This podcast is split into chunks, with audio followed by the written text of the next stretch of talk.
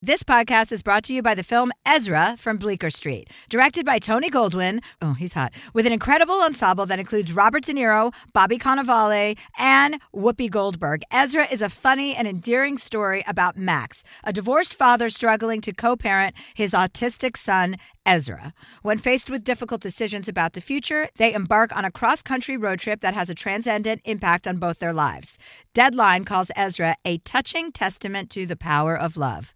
In theaters, May 31st. Probiotics can be an important part of your daily routine, and they certainly are a part of mine, but sometimes they are a hassle to take. Nature's Way women's probiotic pearls are just what they sound like adorable little pearls that couldn't be easier to take. They're tiny, but still pack a punch, supporting both digestive and vaginal health. To learn more, visit naturesway.com slash pearls and use code Chelsea10 at checkout for 10% off any Pearls probiotics. Terms and conditions apply, valid through July 31st. Happy Pride from Tomboy X. We just dropped our Pride 24 collection. Queer founded, queer run, and creating size and gender inclusive underwear, swimwear, and loungewear for all bodies so you feel comfortable in your own skin. Visit tomboyx.com to shop. The Elevation with Stephen Furtick podcast was created with you in mind. This is a podcast for those feeling discouraged or needing guidance from God. Together in this podcast, we'll dive deep into scripture, uncover the powerful truths that will help you rise above your limitations and embrace your full potential. We're here to equip you with the tools you need to conquer life's challenges. Listen to Elevation with Stephen Furtick every Sunday and Friday on the iHeartRadio app, Apple Podcasts, or wherever you get your podcasts. Danielle Moody here, host of the Woke AF Daily podcast. We've been with iHeart for a year, and what a year it has been. As we head deeper into 2024 and yet another life changing election cycle, Woke AF Daily is here to keep you sane and woke. Make Woke AF Daily your podcast destination for 2024 election news and analysis.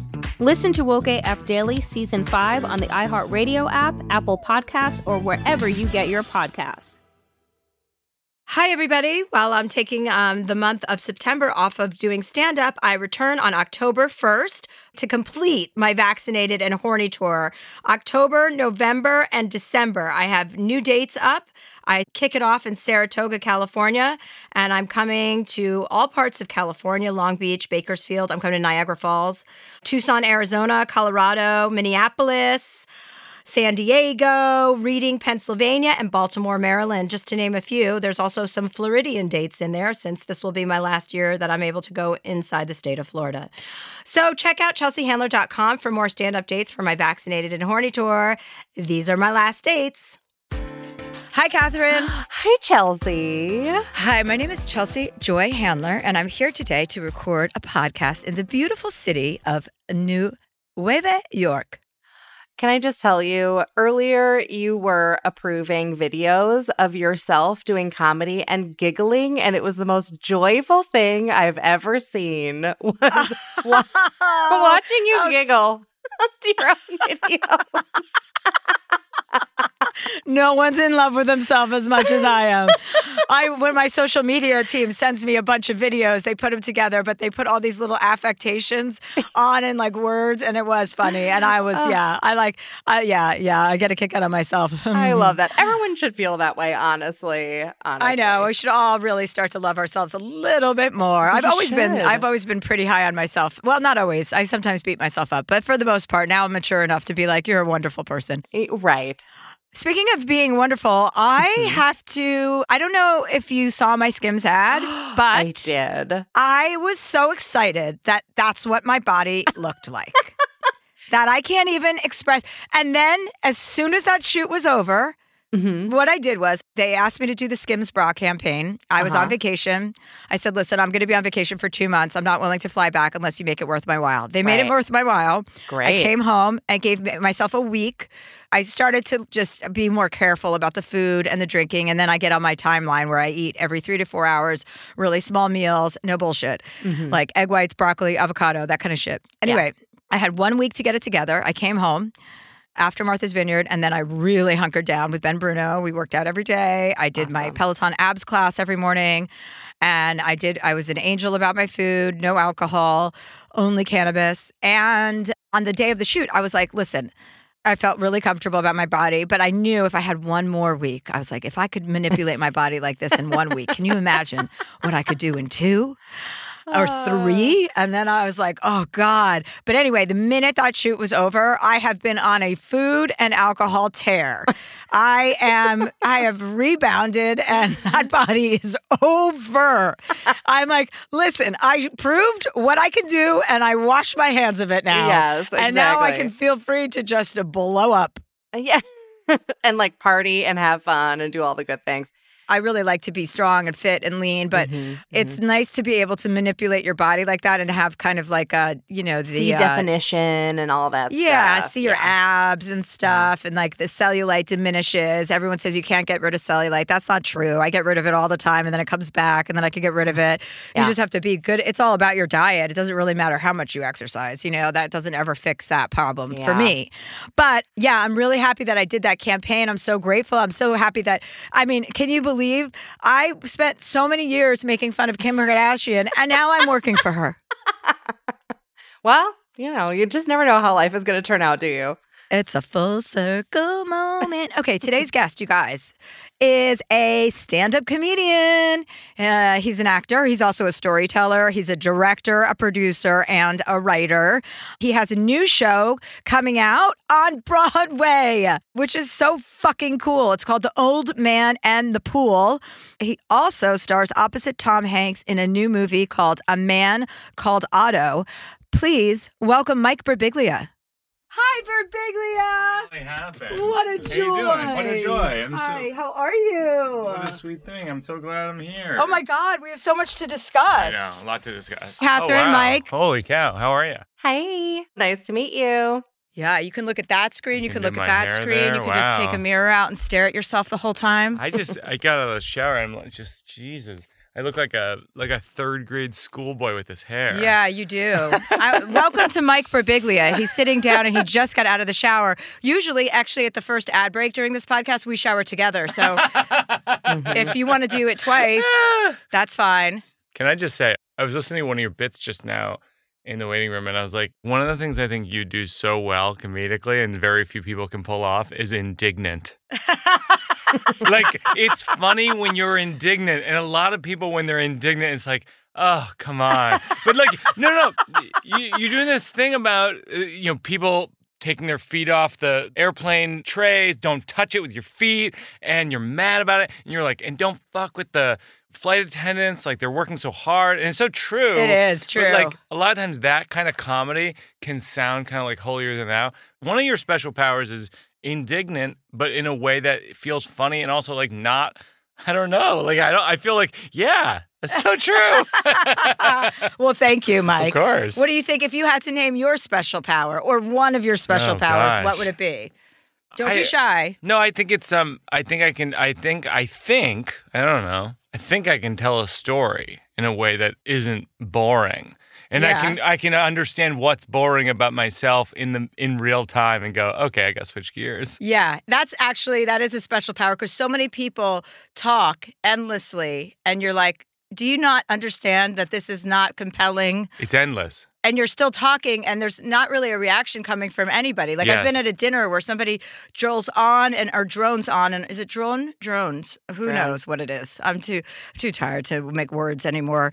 but when people go on and on, and there's not really a big reaction from anybody at the dinner table, and you just think to yourself, what is this person doing? Why won't they stop talking? Well, they they've clearly been workshopping with the wrong people. workshopping. Wait, okay. Speaking of workshopping, I want to talk about one of your special powers because Mike Birbiglia is an incredible person in the sense that you are helping so many young comedians get to the next level. And we have so many people in common between Hannah Einbinder and between Alex Edelman and Atsuko. Mm-hmm. All of these people we both have worked with or are both friends with. And all three of them just have the nicest things to say about Aw. you. And Atsuko was just telling me Mike Birbiglia does this thing called the ride back, you know, because after you achieve your own success, which you have certainly done, you have gone around and picked up people that need help from other people. And I know you're producing the show just for us, Mm-hmm. which I just saw last night. We're in New York City today, which is Alex Edelman's show, which closes. I think tonight's the last night. Yeah. Yeah, and then hopefully it will start up again. I think it'll yeah, it'll start up again and I think it'll it'll end up being a big special eventually. yeah, and it should be on Broadway. I think so. I mean, this guy's so talented. It's so great, and it's very it's very much about growing up as a Jew. And he tells this long story about a night he has, and it's just he's kind of like the new, I would say, like a new Woody Allen. Mm. You know, without it marrying his daughter. Uh, hopefully that won't happen because he's dating Hannah Einbinder, and I would like the two of them no, to stay be a- together. yeah, it's a good pair. Because I think their Very talents are commensurate, right? yeah. Like they both have a nice, oh my god, are you kidding me? The power couple. yeah, total power couple. Yeah. So I just wanted to uh, give you kudos for that because I think that you deserve it. Well, you know the that term ride back. It's funny because Atsuko uses it with me, but sh- but I think both of us got it from Hasan Minhaj, Oh yeah. who uses that term. Oh Yeah, yeah. I don't. Yeah, Hassan brought it up, and then Atsuko uses it for me. Atsuko's like, it's funny. We met. We're pandemic friends. We met on just Instagram. I love her videos, and then I was just like, who is this person? Like, I'm gonna ask her to come on my podcast. She came on working it out. We got along really well, and then like when I started doing shows again, I was like. Hey, do you want to come just like open some shows? And then she came, did Chicago theater with me, and then crushed. And then I was like, and then I love her husband, Ryan. Yeah. He's like brilliantly talented as well. And then we've just been doing like every show together. And she's just super cool and like Yeah. wildly talented. Wildly talented. Yeah, she's going to be a big star, and she's so sweet and funny, and her story. So it's she's unique. It's so nice as a comic when you see things that aren't derivative of things we've already seen before. Oh my gosh. Yeah. I mean, one of the things that, one of the things about comedy, there's a lot of like kind of white male complainers in comedy right now who are just Yeah, like, I've how noticed. come everybody's blah, everything, everything has to be diverse and blah, blah, blah. And it's like, well, actually, I think a like sort of a better question might be like when you get more diverse stories, like Atsuko's story, for example, is like she came from Japan, I think when she was like 11 years old. And she tells a story. I don't want to give away the story that she tells on stage because it's so good, but it's like her life story is so fascinating. And when you get more diverse stories, it's just better comedy is the truth. That Yeah. It's it's genuinely better storytelling, be, you know, better comedy, I think. Of course. And it's also like, it's a nicer to have a wider breadth of learning about people's experiences than a narrow viewpoint. When everyone's complaining about being too politically correct, or it's like, all you have to do is not be racist or sexist. Like, Yeah. that's not a tall order. You don't have to complain about that. Yeah. You could just be a little bit more clever. Or, or by the way, you can be racist or sexist, but then if people say that, they're right. Yeah. right, right, right. Exactly. it's actually not illegal to be racist or sexist, but it's just like, you know, people will criticize you. Yeah. Which has always been the case, except it's exponentialized with social media. So exponentialized. That's good. I haven't heard that yet. Who helped you when you were coming up? Did you oh have my anybody gosh. that was really helpful? It's so funny. Like a lot of people, like Mitch Hedberg was really helpful when I was starting out. Really? He, he- yeah. There's a, like a handful of people did like a lot of really nice things for me. Like I opened for Mitch Hedberg in Dayton, Ohio at the Jokers Comedy Club. I don't think you would have ever played there. I Maybe. I, I don't know if I've played there, but you know what? I don't know where I've been because every time I go somewhere, I'm like, I can't wait to go there. And then I go in and there's a picture of me and I signed it. I'm like, oh shit. I rem- I've forgotten more than most people will ever remember. I like that quote. I don't know whose it is. It's not mine, but I continue to use it. Yeah, he did. A, he he did a really. Mitch and his wife Lynn did a really sweet thing, which is like, I had like a self-produced comedy album when I was like twenty something years old called Dog Years, and they and they came to New York and performed at like the comic strip with me for. That's actually I don't even know if you'd remember this a zillion years ago. I met you at the comic strip years ago and Caroline's years ago. Yeah, I loved Like performing at years ago. Yeah, Yeah. yeah. And it was actually a really unique instance where I was, you were on this ascent and I was just sort of witnessing it happen. Like you weren't a household name, but you were like on your way to it. And it was like, it was, it was fascinating to watch. You, you were, I mean, you were crushing. It was 20 years ago. You, you were crushing, but I was like, who is this person who has this wild trajectory? I'd never been around that before. Really? Yeah, for real. Oh, I, I remember it really well. Thanks. Yeah, I remember Caroline meeting you at Caroline's. The comic strip, yeah, vaguely. Now I remember that. Is that around anymore, the comic strip? Yeah, Upper Oh, East. Side. Yeah, So is that where do you perform when you're in town? I'm at the cellar when I'm in town. Yeah, you're a cellar person. Yeah. That seems to be the place where everyone is. Well, it's phenomenal. I mean, the it's just what it is. Is if people are listening and want to visit New York, it's like they have like three or four comedy rooms, like in a two block radius. They're really good rooms. They're really well well booked, well produced shows, and the food is great at the Olive Tree. yeah.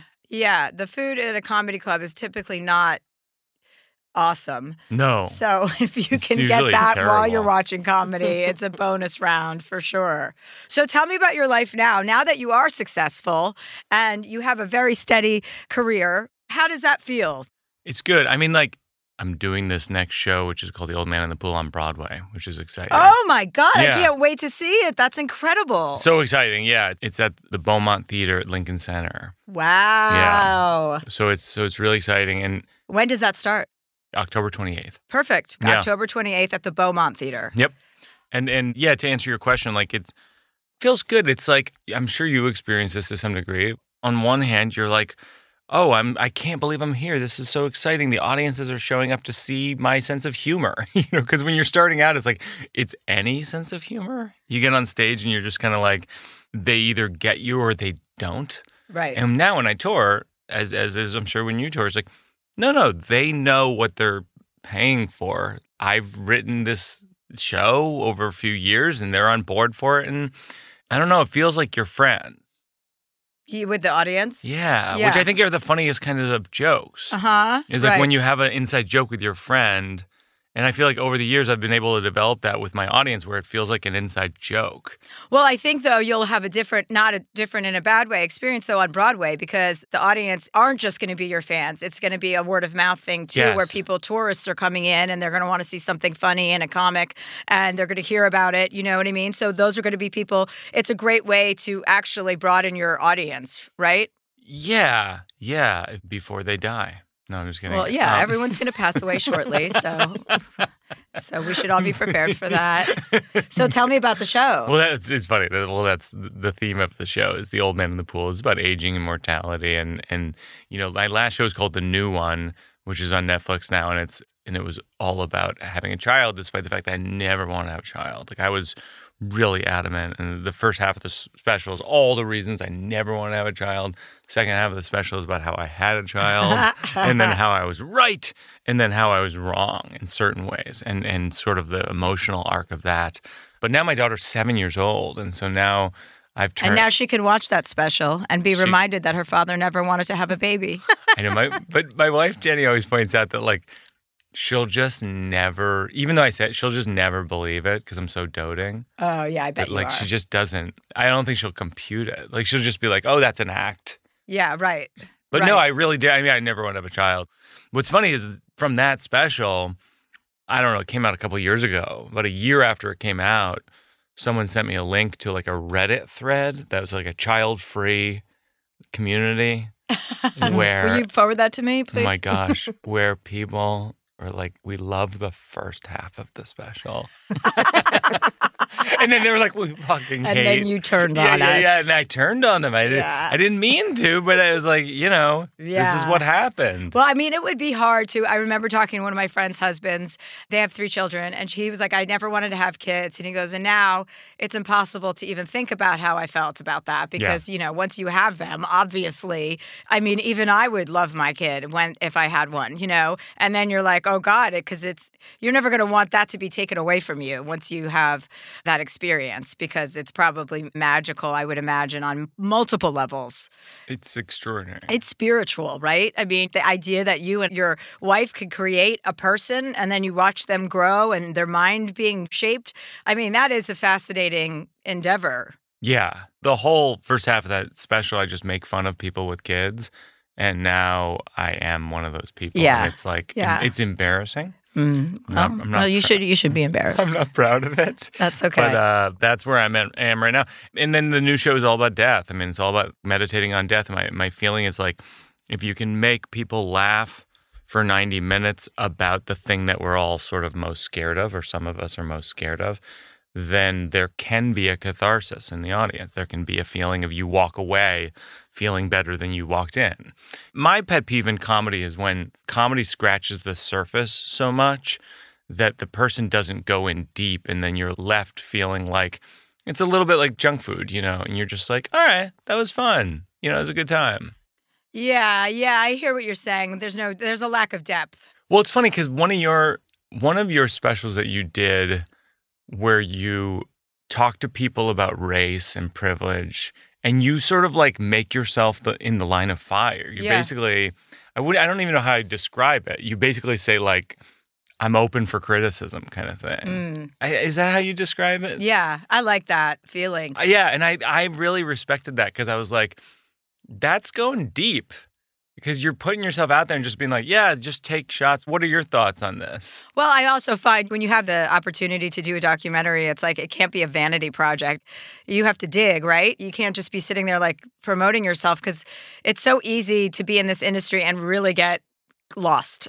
Yes, for sure. Right. I find New York, there's more grounding and more normalcy here. These are real people that not everybody's in the industry. There's arts, there's museums, there's it's stuff to interest you. The parks are beautiful, you know, like the piers. You go down to the piers and there's people outside exercising. And I'm just like, LA has a dearth of groundedness. You know, people just get so kind of dumb. I certainly feel like I get dumb when I'm in LA for too long. Then have why did you stick? Why have you stuck with it so many years? Because I just love land and and houses. I love and- land. I love land and I love droughts. and I can't wait to get started on our next drought.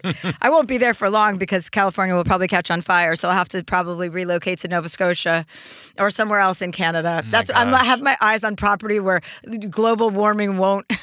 Won't affect it. Like I think about that all the time. Maine, Maine, Nova Scotia, North uh, Ten- Atlantic. Tennessee. Oddly, there's Oh. a few like yeah, there's a few like that. oh, really? Yeah, Tennessee. Yeah, yeah. yeah. There- there's yeah. a handful like that. Nashville's a pretty cool city. It's just that everyone's down there. I like to be a little bit off the beaten track, but I never quite make it that far. I go down these rabbit holes about climate change sometimes, and I look at like where where will the survivors be? Yeah. And Maine is a big one. Yeah. But then Vermont, there's weird things. It's like Vermont's good, except that it's on Lake Champlain, and you can end up with other natural disasters Well, from think- the lakes. Right, exactly. But I also think it's important to be by a lake when we all run out of water, You're right? absolutely right. So we have to find some lake community like Wyoming or Montana might be a good idea, but then there's too many guns there. Like I'm not down with that. We're telling people too much.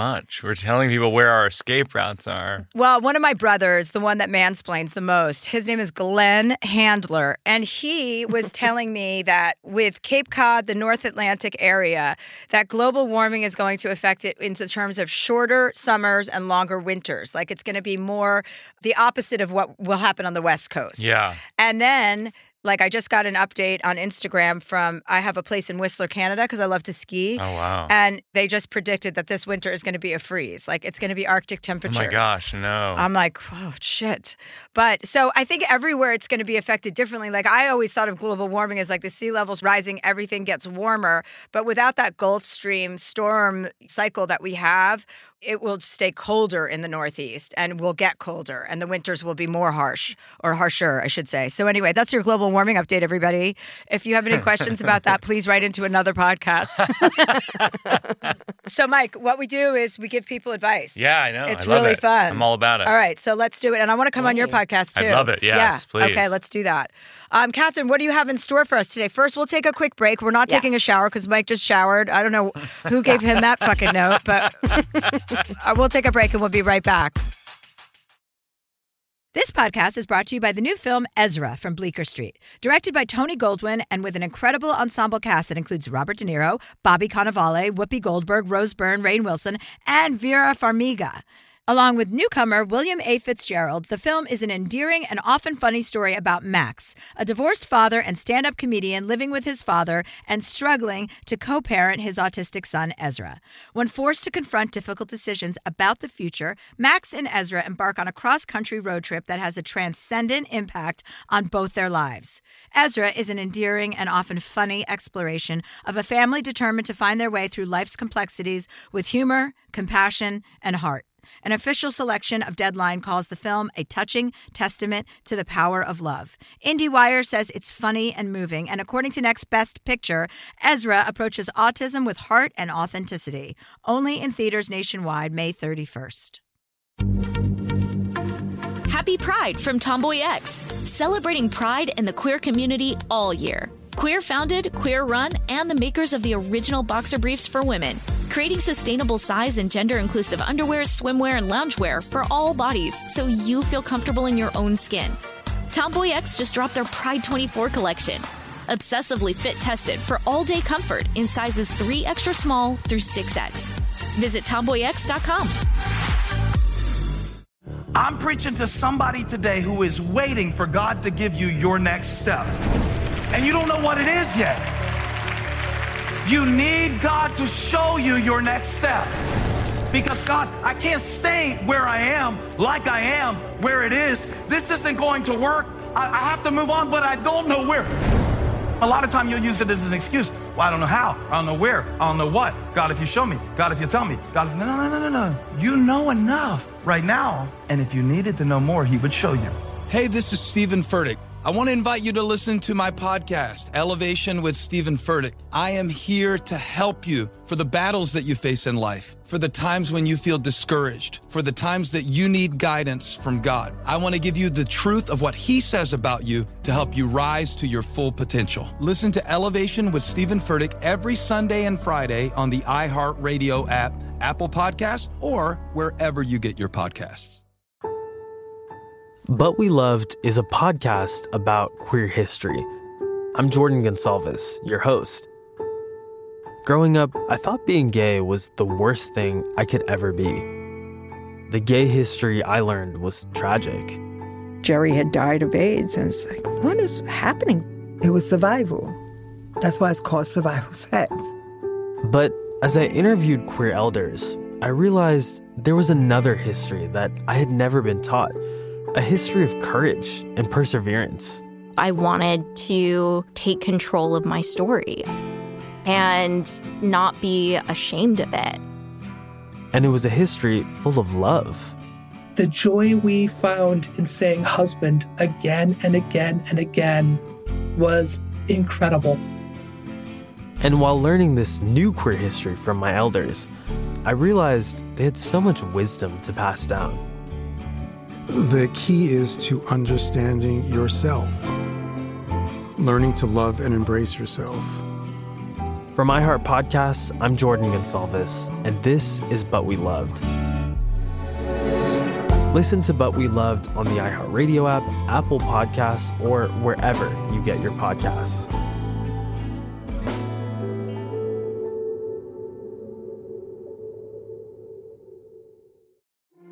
Started talking about this incident. Drugs and uh, officials cover up. you couldn't believe it. From iHeart Podcasts. It's like the police knew who he was before they got here. A story about money, power, and corruption. The medical school dean at USC was leading a secret double life. He's breathing right now? Yes, he's absolutely breathing. I'm a doctor, actually. There's no way that that guy's a doctor. I'm Paul Pringle, and I'm an investigative reporter for the LA Times. This is the story of an investigation that starts in a hotel room in Pasadena, California, and reaches all the way to the top of two of the most powerful institutions in the city of Los Angeles. When people fall in line, they fall in line. Looking back, I realized, oh, everyone knew. This is Fallen Angels, a story of California corruption. We're always going to have predators. It's the good people who stand by and do nothing that allow them to flourish. Listen to Fallen Angels, a story of California corruption on the iHeartRadio app, Apple Podcast, or wherever you get your podcasts.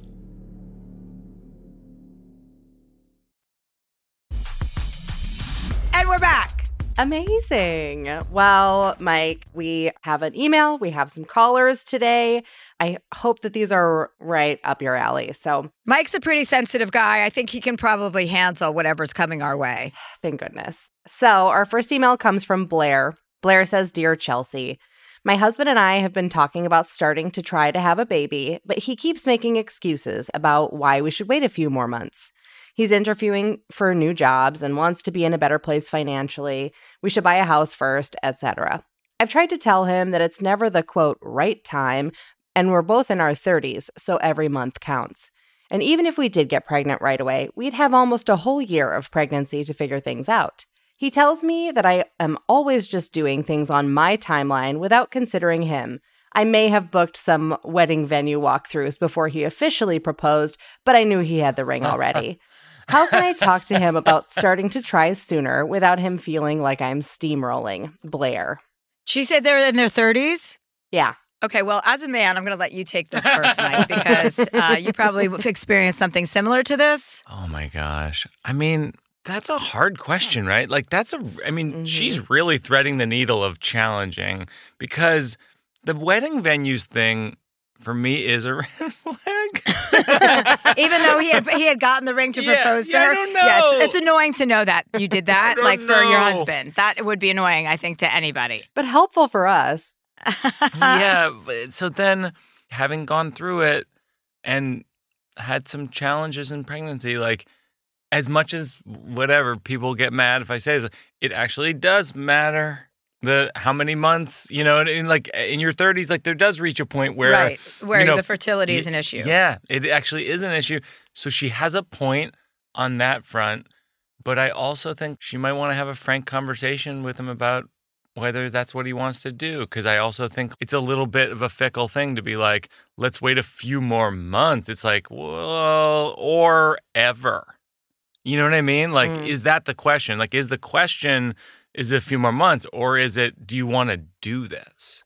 Well, when you, since you never thought you wanted to have a kid, what happened with your relationship? How did it come about that you decided to have one? I mean, ultimately, like, and this is paraphrasing a 90 minute long special in a book that where I really go into the sort of minutia of it, but like, ultimately, Jen really wanted to have a child, and she never thought she wanted to have a child. She said, I think you'd be a good dad, and this is something I want to do. And ultimately, I was like, well, I'm not going to hold you back from that. And that, and that's why I Mm. that's why I did it because I was like, I think it's hard to hold someone. And maybe this is boring. I I just said I was going to attempt to not be boring, but it's like, I think that if you're in a relationship where you know you're capable of doing a thing that your person who you are in love with and they really want to do and you sort of want to do it or you're okay with it, you should try to do it. Yeah, and I would also say he is not saying he doesn't want to have a kid. He's just Mhm. saying he needs a t- some time to warm up to it. I would say with your track record of what you did with booking, looking Yes. at wedding locations, that you've kind of stabbed yourself in the foot there because that's annoying. Well, That was annoying and that was overstepping. And I, when girls do that with my guy friends, they're always pissed and they're always annoyed, and it takes them a long time to get over it.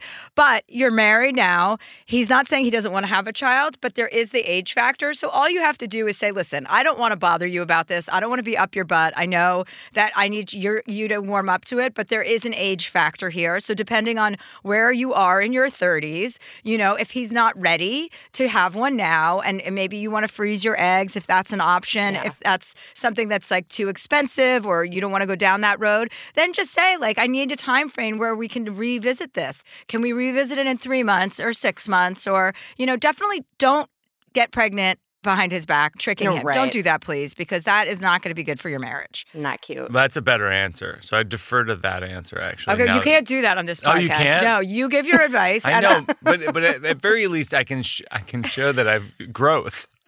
during the po- he's growing during the podcast. This is unbelievable. Catherine, what do you have to say on the topic? I mean, I'm somebody who's sort of in the throes of this right now, where I'm like, I'm 37. It's sort of like, do we or don't we? And I mean, we're in this position where it's, meh, if it happens, it happens. But it is tough. We got married. I was very young. I was a baby at 23 when we got married.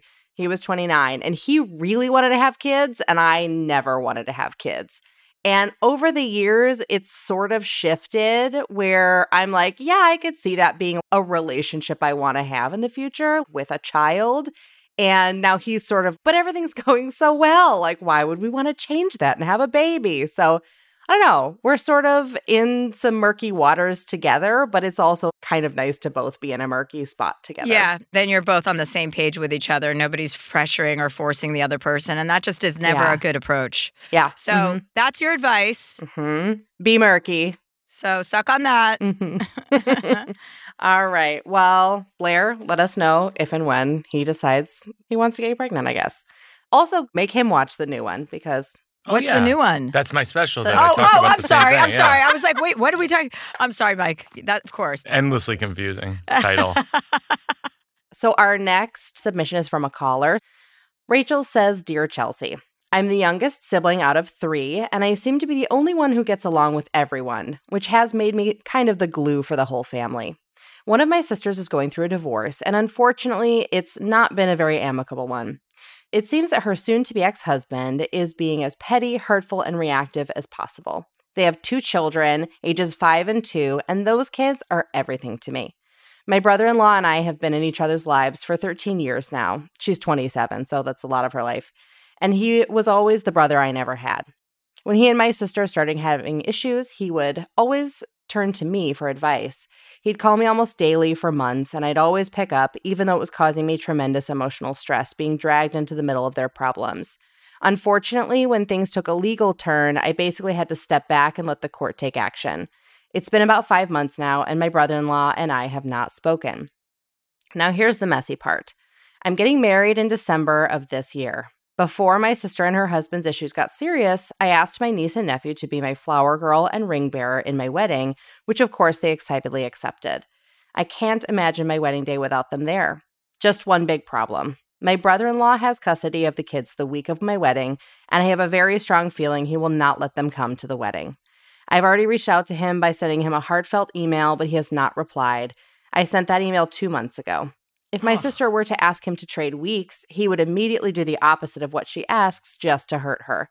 I don't know what to do from here on out and was just hoping that you have any advice on how to get through to a very stubborn person who's hurting and in a lost place. Rachel. Oh, that is such a bummer. Hi, Rachel. Hi, how are you? Uh, Hi. Hi, this is Mike. He's our guest today, Birbiglia. Oh, Hey. yeah. And you know Catherine because you've probably touched base with her. Of course. Hi, Catherine. Yes. Hi, Rachel. Oh, God, Rachel, that is such a bad position to be in. I'm so sorry. Yeah, it sucks. It's all right. I've kind of accepted it as it is because now it's been about three months since he's replied and Mm-hmm. talking with my sister, like he hasn't chilled out at all. so he's like legally bound to reply to her because of the kids, obviously. But yeah, I don't expect a reply. I haven't reached out again. He has full custody of the kids? No, it's split 50 50. Oh, so he just has them during the time that you're getting married? Yep. And she's offered to trade. And so that would mean he would get Thanksgiving this year, Christmas this year, and Christmas next year. Wow. Wow. And did he respond to that? No, Huh. he's just doing it to like be ugly. Yeah. But like my niece is really excited for the wedding. And I mean, we have to start buying stuff like her little flower girl dress and everything. So we kind of need to know. Oh God, what a what a This is dev- this is a devastating conundrum. I mean, this is awful. my instinct is like, okay, can the, the niece ask the father, Daddy, right. I want to go to the wedding? same thing. But I don't know how you want to involve young children like that. Right. And she doesn't know yet about the whole situation. She just knows she's going. She Oh. knows she's going. Yeah. We haven't told her basically that her dad has said she can't go. And she's five. She's five. Okay. Well, I would say when you see her next, you'll see her next, right? Before Yeah. the wedding, Yeah. obviously, to talk to her about it and about the excitement of a flower girl being a flower girl so that she can bring that information back to her dad with her. And I hear what you're saying about it backfiring, but it's much harder to say no to your kid than it is to say no to your ex wife. Yeah. That's true. Also, is it is the wedding close to where you live or no? It's about three hours, Houston and Austin. So I, I mean, there is something to be said for bargaining with something longer versus shorter. Like, we'll get her for the day, or we'll get we'll get the kids for the day, and then trade a week for it, or something like that. yeah, she's offered any of a year. And he hasn't responded to that. I'm so sorry. Yeah, I think you can just keep pressing it. You know what I mean? I don't think you should give up. I think you should talk to your niece and I think you should send him another email. Don't make it long. Just make it short, succinct, and just say, This is one of the most important days of my life. I understand what a difficult time you're going through. I understand that tensions are high, but can you please just think of me on this occasion and think of your daughter and the experience that we could share together and make it short and sweet and you know just throw it out there one more time. And mm. also tell your niece so that she can go home with that information and talk to her dad about it. Yeah. but i don't think when you're talking to your niece that's so tricky because like you don't want her to go back and say i'm going to the wedding because then then he feels like he's been stripped of his decision making power which is clearly what he's holding on to right? I'm also imagining like this angry Texan man. yeah Like I'm just Mhm. picturing. I'm, I'm wearing pic- a cowboy hat He's not your typical Texas man. he's not your typical texas man No, no. Oh, he's not okay. How would you describe him?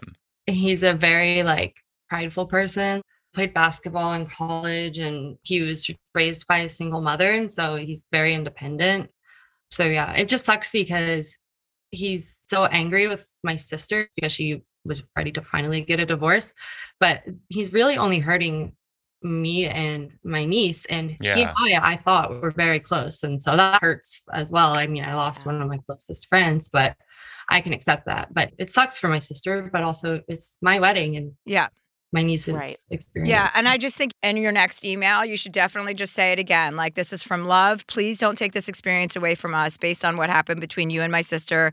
This is about you. What's your niece's name?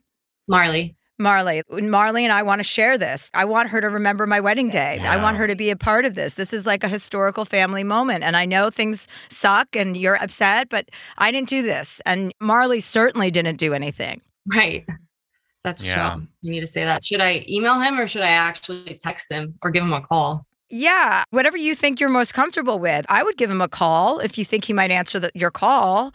I mean, I always think it's better. Writing, I just find to be a little bit more, people have more reflection on I think that's right. you, when you can read something a few times and then you see the points that somebody's making, it kind of lands a little bit more heavily. Mm-hmm. And so I would send the email. And then if you don't hear back from him again, then you can text him or call him. But yeah, don't give up. You have nothing to lose. right that's true i've already accepted not having her so i just got to keep trying i guess because you can't be disappointed anymore Yeah, remember to impress that this is a family moment. This is your niece. That's never going to change. And why should she miss your wedding? Why should she be punished because of anything? We're willing to make compromises here. We're willing to give you them on Christmas. Right now, he knows he's in the power seat. So he's probably, because why wouldn't he want them for both Christmases and Thanksgiving? Right. If he's feeling like that. So I bet you he's probably thinking about it and just holding his power and doesn't want to give it away until the very last minute if he's so angry and prideful. Yeah that's exactly what my sister said because she was saying if he were to say no she thinks he would just say it right then and there Okay. So don't give up hope. Just keep trying. Yeah. She and I talked a little bit about this, and I had asked if he has other family. And Rachel, you said he's close with his mom as well, right? yeah So that might be another angle to, you know, if you don't Mhm. hear back from a call, you don't hear back from an email, to go talk to his mom and implore her, like, we really want this. We love him. We love her, the kids, but I can see from her face that sh- that might not be the Yeah. best option. no, the mom, the mom's on his, his side. mom's a character like kind of scary Yeah, but Yeah. you know what? She's a mother. yeah. Yeah. And a grandma.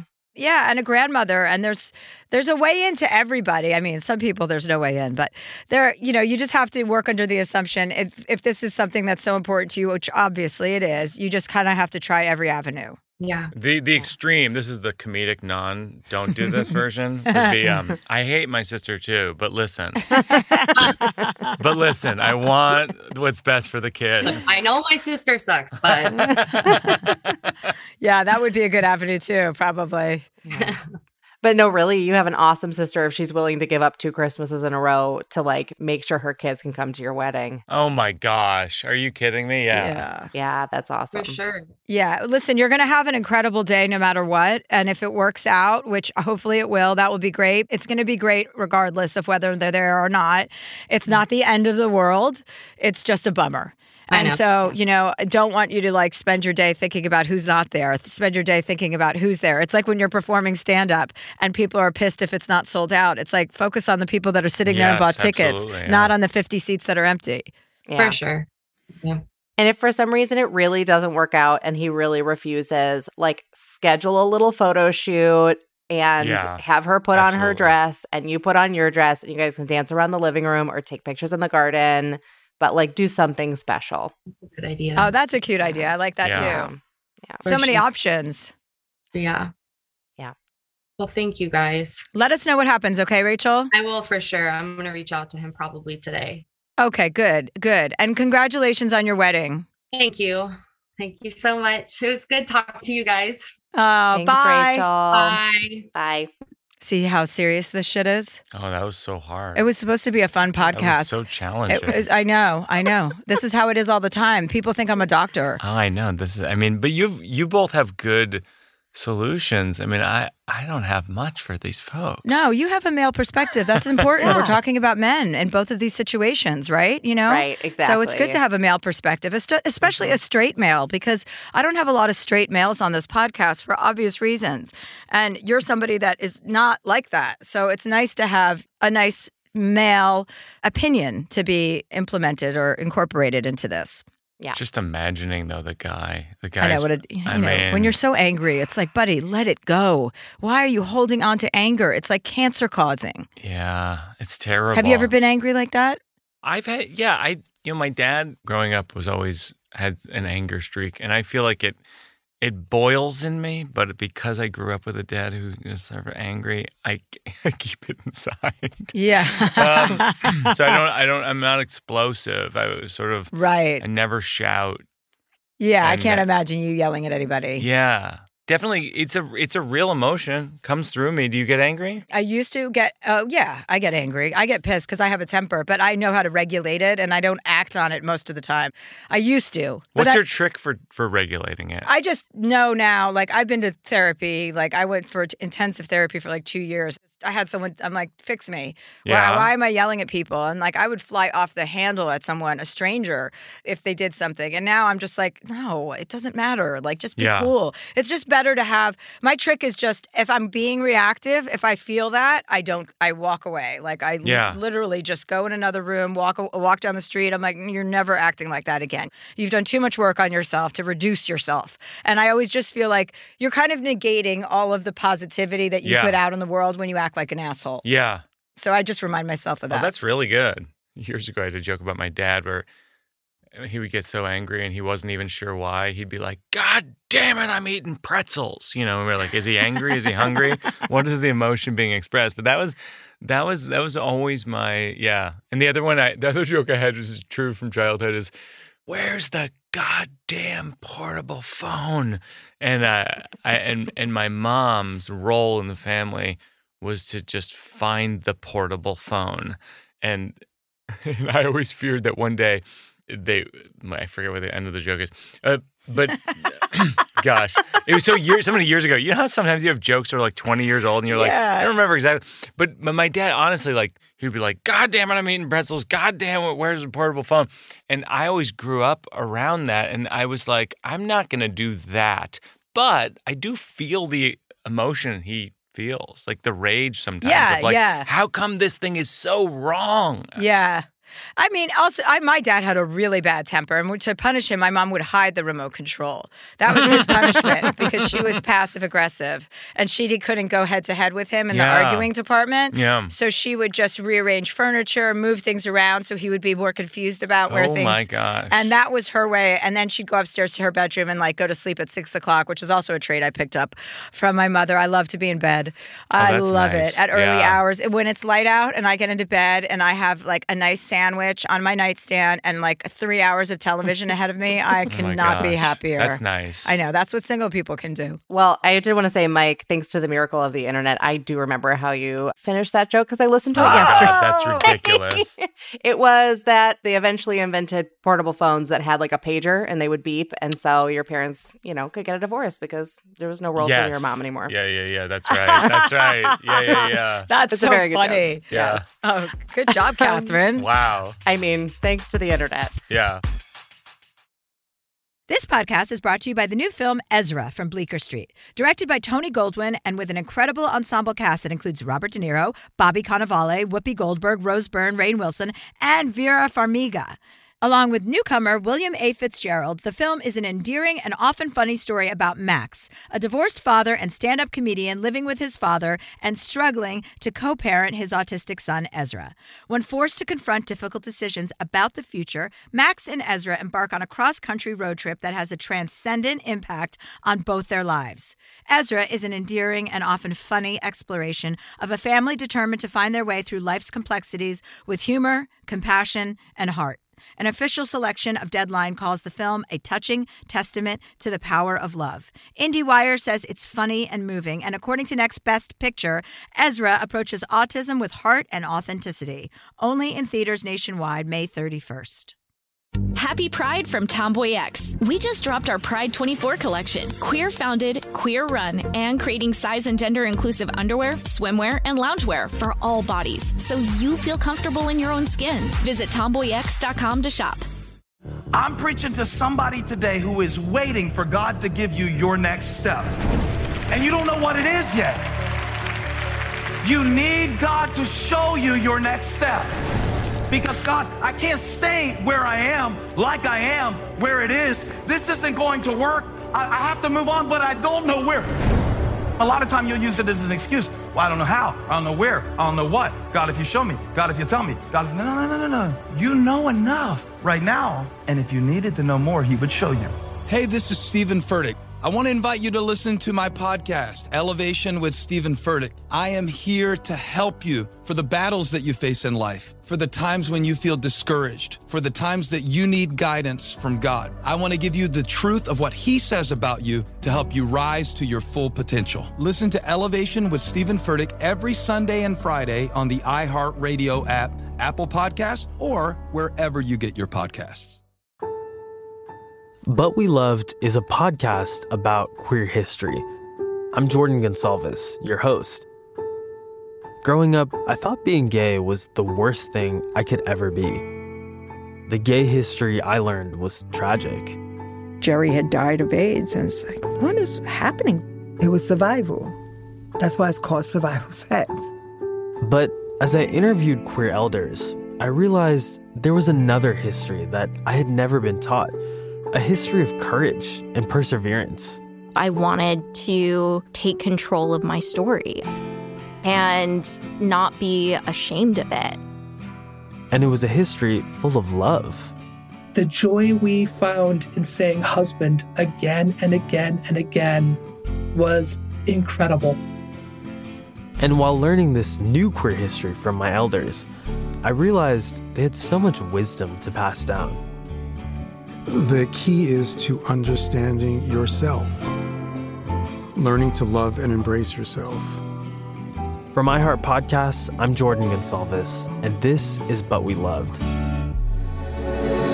Listen to But We Loved on the iHeartRadio app, Apple Podcasts, or wherever you get your podcasts.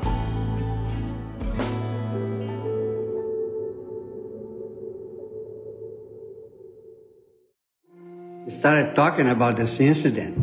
Drugs and uh, officials cover up. you couldn't believe it. From iHeart Podcasts. It's like the police knew who he was before they got here. A story about money, power, and corruption. The medical school dean at USC was leading a secret double life. She's breathing Right now? Yes, she's absolutely breathing. I'm a doctor, actually. There's no way that that guy's a doctor. I'm Paul Pringle, and I'm an investigative reporter for the LA Times. This is the story of an investigation that starts in a hotel room in Pasadena, California, and reaches all the way to the top of two of the most powerful institutions in the city of Los Angeles. When people fall in line, they fall in line. Looking back, I realized, oh, everyone knew. This is Fallen Angels, a story of California corruption. We're always going to have predators. It's the good people who stand by and do nothing that allow them to flourish. Listen to Fallen Angels, a story of California corruption on the iHeartRadio app, Apple Podcast, or wherever you get your podcasts.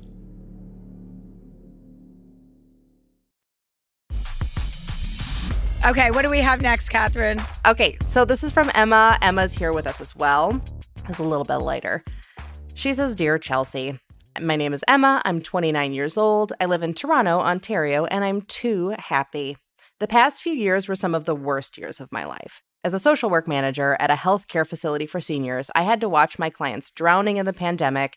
I was stuck in a relationship with a serial cheater, was staring at $15,000 of credit card debt, and completely neglecting my physical health.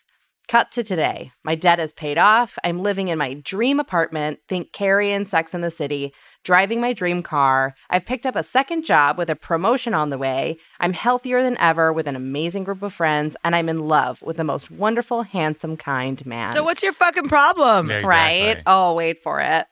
There have been countless times in the past several months where I am bursting with gratitude on the verge of tears. I'm on cloud nine. I had previously dated garbage men and not the city employee kind. This man encourages me, supports me, makes me laugh, but acknowledges I'm funnier, loves my friends. My mom says he looks like a guy from a Hallmark Christmas movie. He's normal in the best ways, and I want to spend my life with him. Recently, however, we've started talking about moving in together later this year. For some reason, the last time we spoke about this, I had a pit in my stomach. What if I didn't enjoy my single time enough? What about my cute solo Carrie apartment? Is there going to be enough excitement with all this nice nonsense? The darkest parts of my own demons tell me I'll self sabotage my way out of this, or even worse, I'll get bored. How do I ensure my hard work and manifestation of all this good doesn't go to waste? How do I make myself open and unafraid to the love I deserve? Emma. Hi. Hi. Hi, this is Mike Birbiglia. He's our special guest today, Oh my and that's God, I love Catherine. you. Hi, how's it thanks. going? Love Good, how it. you doing? Good. I'm great. I'm just on a bit of a break from work, so I popped home. Yeah. Awesome. What do you do? Uh, I'm a social worker. Oh, good for you. That's nice. Yeah. Mike had a lot. He thought there was a lot to unpack, so I'm going to let him take the lead. Because it's a two-parter in a certain way. Like she was Sure. saying that the, the last two and a half years were such hell. Yeah. I feel like I, it's just always worth pointing out. The last two and a half years have been complete and total hell for like everybody. Mhm, Yeah. Awful. And like we should never stop talking about that. you know what I mean? Like it's so fucking bad. And I feel like sometimes we're all playing it cool, like, oh yeah, okay, we're doing our best, we're living our best life. It's like, no, no, it's a fucking horrible, unprecedented, once in a hundred years situation. It's like war times, right? So that's so that's part one, I feel like. I, I just want to hang a lantern on that. And then the second thing is having to do with like, are you if you're afraid of moving in with someone? I would just say, just don't move in. Just wait. I would just wait. I would just wait on that because it's like, what's the rush? I mean, I don't get the ru- I, unless there's a rush thing that I don't know about. Mm. Emma, are you? Do you feel comfortable waiting to move in, or is that something you? Why is there a rush? I mean, ideally, ideally, I agree with you. I think two years sounds nice to me. I think, you know, you never get that time when you're dating back. Like, it's such a nice time, especially if you really are enjoying each other's company. I mean, like, I agree. What's the rush? I wish that finances weren't what they are. And I wish that rent wasn't what it is. And I wish that that wasn't such a huge factor because if we're looking, you know, if we really want to spend our life together and we're looking to build for the future, saving like 10, 15 grand in one year is it makes Yeah. logical sense so that it can pay off later on. I mean, he's with me six nights a week. You know, I can have those conversations with him where we can look for that time where we can spend separately so we can preserve some of the mystery. Mm. I would agree. I would love to wait a little bit longer, but there's, you know, there's other factors, I guess. No, it's definitely a fin- financial like the Yeah. housing market's insane right now. I know, but that's fifteen or ten thousand dollars. Like I understand you're a social worker and that you're working within your salary, but I really don't think you should make decisions based on finances if you Yeah. can. Yeah. If you I can, agree, I you know, agree. like that's not the right mo- reason to move in with someone. I want to say from your entire. First of all, I want to double uh, uh, piggyback on what Mike said about the last two and a half years because I don't think half the people even understand what kind of no. post traumatic stress they're going to have in five years from what we just all went through. Like Yeah. some people feel it and felt it throughout the pandemic, and some people aren't going to feel anything for two years, and it's like delayed grief, you know? Yes. Mm-hmm. The other thing is, I reading, listening to your letter, you need to reread your letter. Yes, Because- agreed, agreed. I had si- similar point. That is a saboteur's mindset.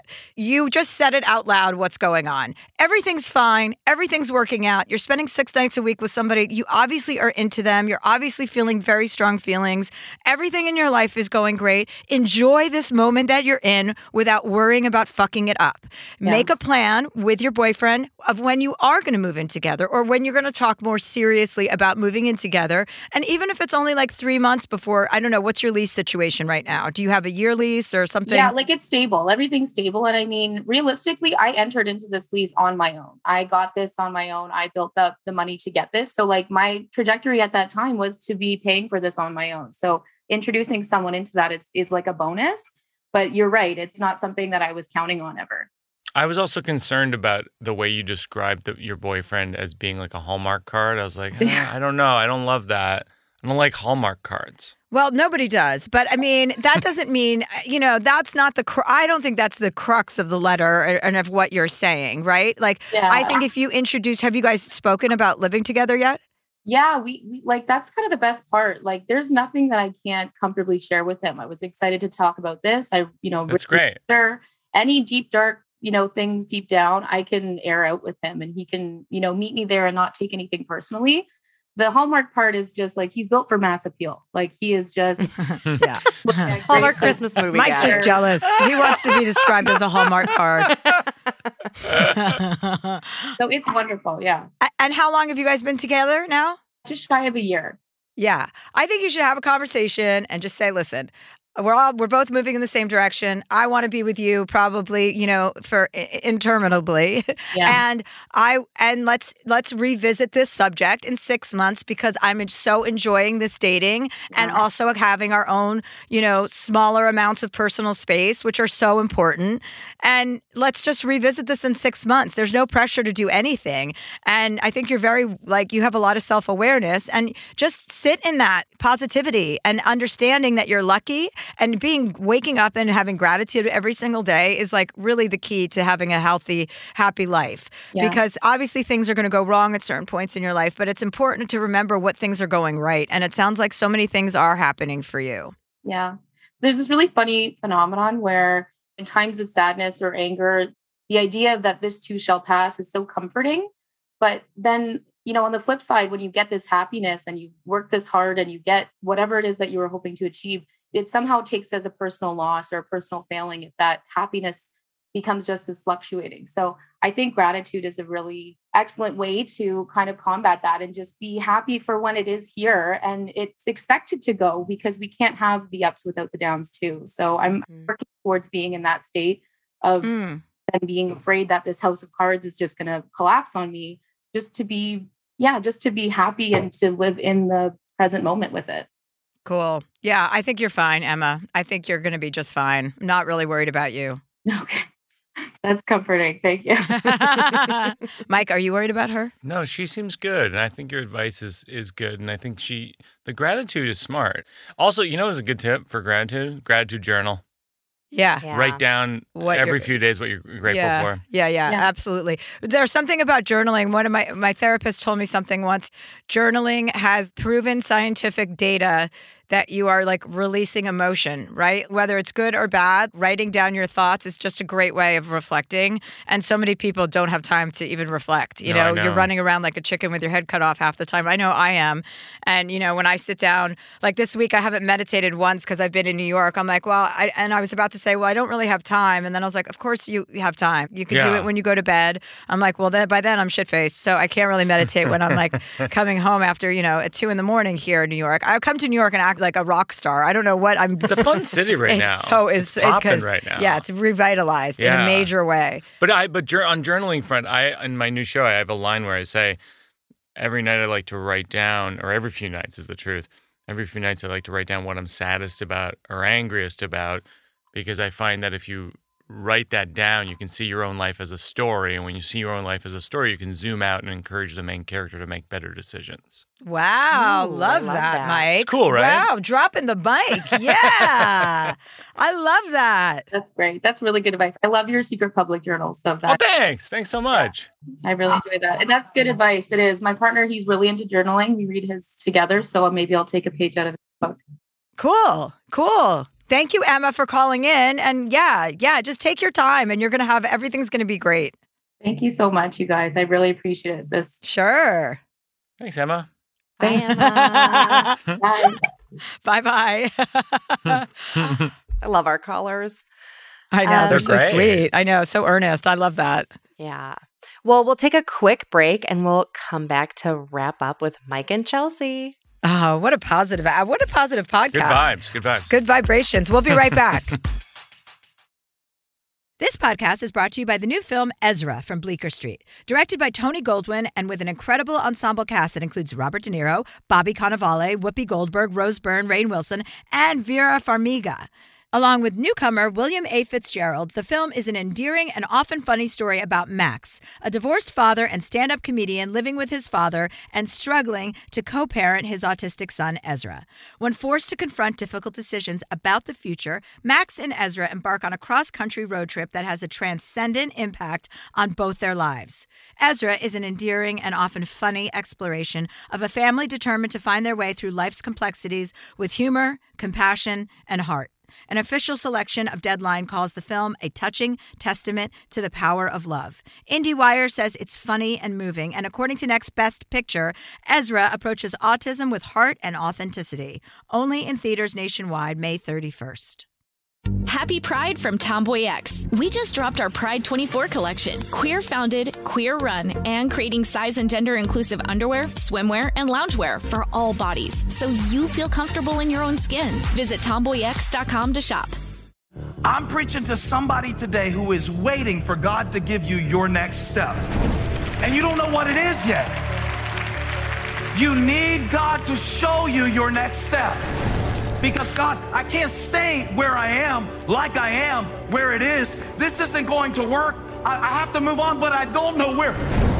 A lot of time you'll use it as an excuse. Well, I don't know how. I don't know where. I don't know what. God, if you show me. God, if you tell me. God, if, no, no, no, no, no. You know enough right now. And if you needed to know more, He would show you.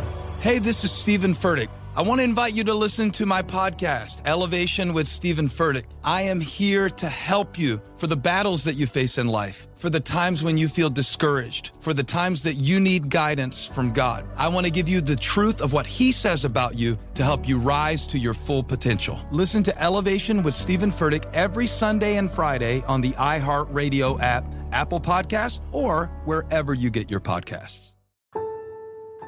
But We Loved is a podcast about queer history. I'm Jordan Gonsalves, your host.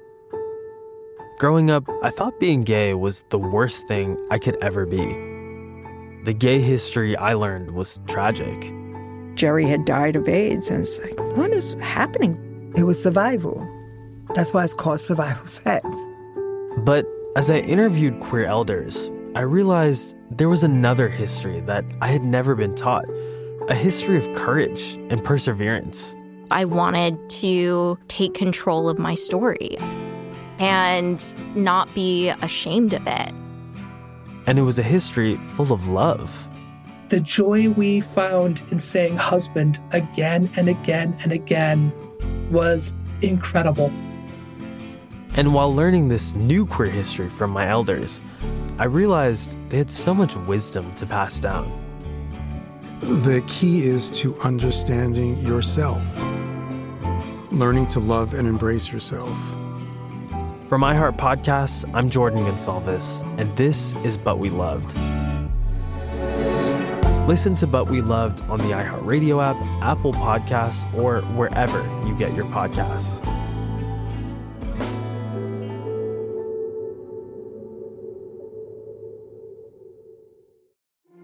Started talking about this incident. Drugs and uh, officials cover up.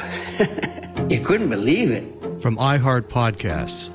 It's like the police knew who he was before they got here. A story about money, power, and corruption. The medical school dean at USC was leading a secret double life. She's breathing right now? Yes, she's absolutely breathing. I'm a doctor, actually. There's no way that that guy's a doctor. I'm Paul Pringle, and I'm an investigative reporter for the LA Times. This is the story of an investigation that starts in a hotel room in Pasadena, California, and reaches all the way to the top of two of the most powerful institutions in the city of Los Angeles. When people fall in line, they fall in line. Looking back, I realized, oh, everyone knew. This is Fallen Angels, a story of California corruption. We're always going to have predators. It's the good people who stand by and do nothing that allow them to flourish. Listen to Fallen Angels, a story of California corruption on the iHeartRadio app, Apple Podcast, or wherever you get your podcasts.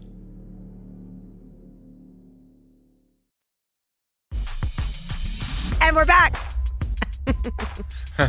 well, Mike, this is the point in our show where we wanted to see if you would like some advice from Chelsea. Yes, Mike. Do you have any advice that you would like to ask me about? I have multiple. I have multiple things. I'm just trying to narrow it down. When do you think a friendship is over? I, am being abstract, but I okay. but I've had a couple things over the years where I've been like, oh, okay, I think this friendship just might be. Yeah, I think over. if you think that, Yeah. that's probably it. That's it. You know, like that's also, you know, something for you to journal about, probably. I used to think friendships ending were a sign of my inability to behave. Mm-hmm. And now I understand that friendships ending are just a part of life. There are people that come in and out for specific periods of time Yeah. for you to either influence them or for them to influence you or be a comfort or be an inspiration or however the dynamic plays out. And that doesn't mean it has to be forever because really nothing is forever. Everything is short lived or, you know, like nothing lasts forever. And it's okay to have a healthier outlook about the ending of a friendship. Yeah. It's not that bad and it doesn't have to be an explosive thing. It just has to be like, listen, we're in different places and you know, we're taking a break. If if, if you even have to address it, Sure. other, I mean, is it something you have to address to another person or just to yourself? You probably like run into the person like a couple times a year. Yeah, then that's friendship is what it is anyway. It's Yeah. not close or right. So, yeah, I think it's just it's nice to think about it in a way that it's not necessarily a, f- a reflection of either person. You're just not on the same page exactly anymore. Yeah. And then that is an opening also for different people to come into your life. Like there's nothing I love more than constantly meeting new people and making new friends. Yeah. You That, know? that actually, it's funny you should say that. It was when it started to happen is when I became friends with Atsuko and Ryan. Oh, really? Yeah, yeah, yeah. I always think that happens. There's a universal balance that happens professionally, personally, health wise. When anything, you know, seesaws in one way, there's always something else that levels everything out. Yeah. And I find that to be true all the time. And I like to pay attention to that stuff now. Smart. Yeah. Thank you so much. Oh, Mike, you're so welcome. you're awesome. I'm so grateful that you came today. I'm so happy to see you. I haven't seen you in forever. It's been probably 20 years, and and uh, I've just been admire- admiring you from afar for all these years. I'm honored to be on the podcast, and I can't wait to have you on Working It Out. Yeah, we'll definitely do that. Thank you. Catherine, would you like to say goodbye to our guest? Bye, Mike. I'm waving. I'm waving. I'm looking for the camera to wave to properly wave to you. I've been following you since you were jumping out of windows. So Oh my gosh! Yes. Thank you. Oh, oh, wow! Yeah. So special. That's so, means so much. Thank you so much. I'm so glad we we made it work. And goodbye. And goodbye. and goodbye. So if you'd like advice from Chelsea, just send us an email at dearchelseapodcast at gmail.com.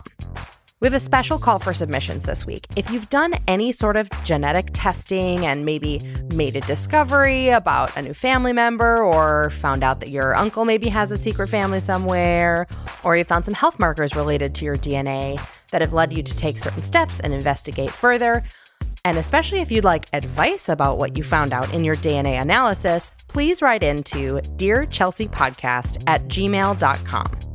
Dear Chelsea is a production of iHeartRadio, executive produced by Nick Stumpf, produced by Catherine Law, and edited and engineered by Brad Dickert.